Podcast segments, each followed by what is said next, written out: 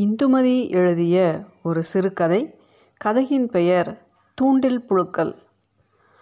அன்று காலை சீக்கிரமே விழிப்பு வந்துவிட்டது அவளுக்கு. நேற்று ஞாயிற்றுக்கிழமையானதால் அலுவலகம் இல்லாதது நிம்மதியாக இருந்தது.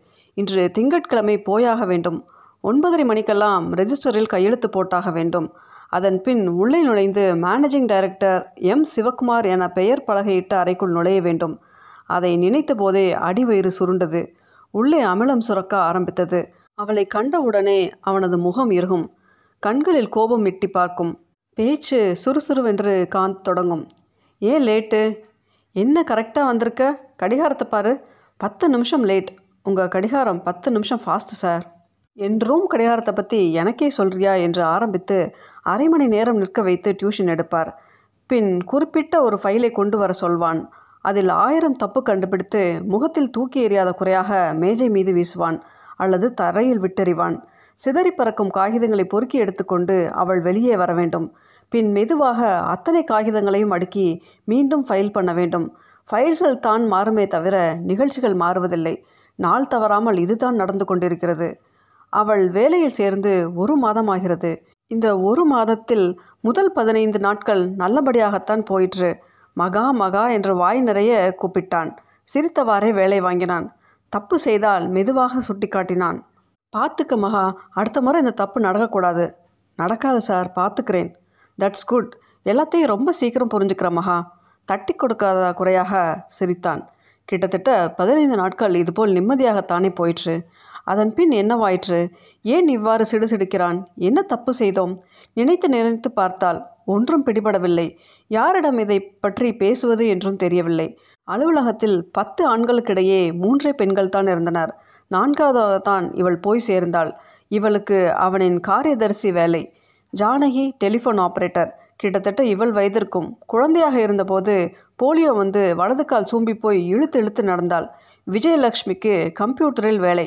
நல்ல கருப்பு ஆனால் கலையான முகம் திறமைசாலி என பேசிக்கொண்டார்கள் மூன்றாவது டெய்ஸி உயரமும் வாலிப்புமாக ஜாதி குதிரை மாதிரி ஆஃபீஸை வலம் வருவாள். டெய்ஸி மேடம் டெய்ஸி மேடம் என்று எல்லோரும் அவளை சுற்றுவார்கள். எம்டியிடம் எது தேவை என்றாலும் சிபாரிசுக்கு டெய்ஸியிடம் தான் போவார்கள். என்ன மாயமோ? அவரிடம் கேட்டால் நடந்து விடுவதை இவளும் கவனித்திருக்கிறாள். இந்த மூன்று பேரிடமோ அல்லது அவர்களில் ஒருவரிடமோ இது பற்றி பேசிவிடுவது என்கிற முடிவுடன் தான் அன்று அவள் அலுவலகம் சென்றாள்.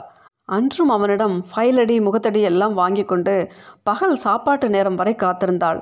வழக்கமாக தன் மேஜையிலே லஞ்சு சாப்பிட்டு முடிப்பவள் டிஃபன் பாக்ஸுடன் அவர்கள் மூவரையும் தொடர்ந்து சாப்பாட்டு அறைக்கு போனாள். அவள்களுடன் அமர்ந்து தன் சாப்பாட்டு டப்பாவை திறந்தாள். என்ன மகா இன்னைக்கு எங்களோட சாப்பிட வந்திருக்க? ஜானகி தான் முதலில் ஆரம்பித்தாள். இல்லை உங்ககிட்ட ஒன்று கேட்கணும் என்று தயங்கினாள்.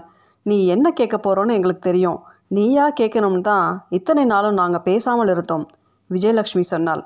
நான் கேட்க போகிறது உங்களுக்கு எப்படி தெரியும்? அட அதையெல்லாம் நாங்களும் அனுபவித்தவங்க தானே. இது டெய்ஸி. அப்படின்னா எம்டி உங்களை சிடுசிடுத்தாரா? சிடுசிடுக்கிறது ஃபைலை தூக்கி எறிகிறது எல்லாம் எங்களுக்கும் தான் நடந்துச்சு. ஆனால் இப்போ உங்கள் யார்கிட்டையும் கோபம் காட்டலையே. நாங்கள் ஆறின கஞ்சி பழங்கஞ்சி. நீ தானே இப்போ பால் பாயசம். புரியலப்பா. அவருக்கு தர வேண்டியதை நீ இன்னும் தரல. அதான் சிடுசிடுக்கிறாரு. தந்தா சரியாக போயிடுவார். அவருக்கு தர என்கிட்ட என்ன இருக்குது ஜானகி? என்று அதிர்ந்தாள் அவள். கால் நொண்டியான என்னை கூட விடலை. கால் தானே நொண்டி ஆனால் உடம்பு நல்லா தானே இருக்குன்னு கேட்டார்.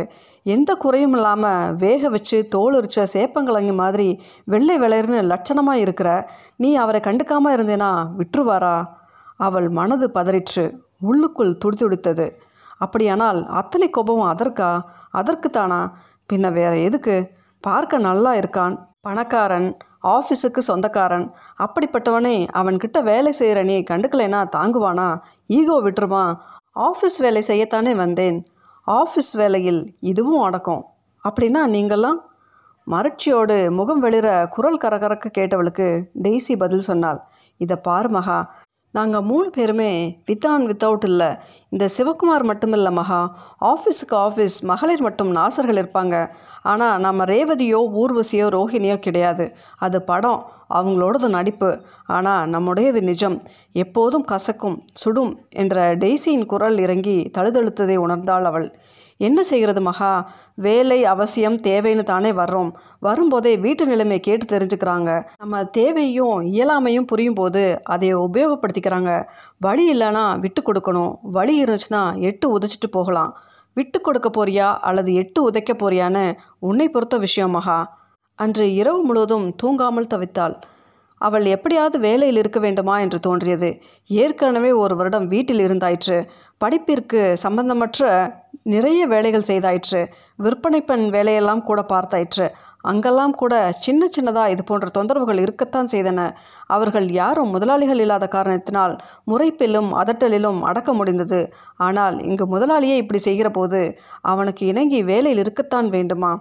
அம்மாவிடம் சொன்னால் அரண்டு போவாள். ஏற்கனவே பத்து மாத வீட்டு வாடகை பாக்கி சாமான்களை எடுத்து வெளியில் வைக்கிற நிலைமையில் கிடைத்த வேலை உடனடியாக வேலையை காரணம் காட்டி வீட்டை தக்க வைத்து கொண்டாயிற்று. இப்போது வேலை இல்லை என்றால்? வீட்டின் சொந்தக்காரர் வாரி வெளியில் வீச தயங்க மாட்டார். ஜானகியும் விஜயலட்சுமியும் டெய்ஸியும் கூட இது போன்ற சங்கடங்களுக்காகத்தான் சங்கடத்தை சகித்து கொண்டிருக்கிறார்களோ? புதுடெல்லியில் ஓடும் பஸ்ஸில் அந்த பெண்ணை சிதைத்ததற்கு இது போன்ற சிவகுமார்கள் வெளியில் தெரிய வராமல் ஏசி அறைக்குள் சிதைப்பதற்கும் என்ன பெரிய வித்தியாசம்? விழிகளின் ஓரம் நனைந்து தலையணையில் வழிந்தபோது பக்கத்து போஷன் கடிகாரத்தில் மணி மூன்றடிப்பது கேட்டது. மறுகாலை முடிவு செய்ய இயலாத குழப்பத்தினுடன் அலுவலகம் கிளம்பினாள். டிஃபன் பாக்ஸை புடவை தலைப்பால் துடைத்து அவளிடம் நீட்டிய அம்மா அவள் முகத்தை பார்த்து கொண்டே சொன்னாள். ரேஷன் அரிசி தீர்ந்து போச்சு மகா. வீட்டில் அஞ்சு பேர் சாப்பிட்றோம். ஒன்றாந்தேதிக்கு மேலே தான் மறுபடியும் ரேஷன் அரிசி கிடைக்கும். ஆஃபீஸ் போகிற போது நாடார் கடையில் பத்து கிலோ அரிசிக்கு சொல்லிட்டு போ. சம்பளம் வாங்கினதும் பணம் தரதா சொல்லு. அம்மாவை ஏறிட்டாள். என்ன மகா பார்க்குற ஒன்றுமில்லைம்மா கதவை சாத்திக்கோ. மளிகை கடையில் சொல்லிட்டு போகிறேன் என்று கூறியபோது போராட்டம் நின்று ஒரு முடிவிற்கு வந்தவளாக படியிறங்கி மெல்ல தெருவில் நடக்க ஆரம்பித்தாள் அவள்.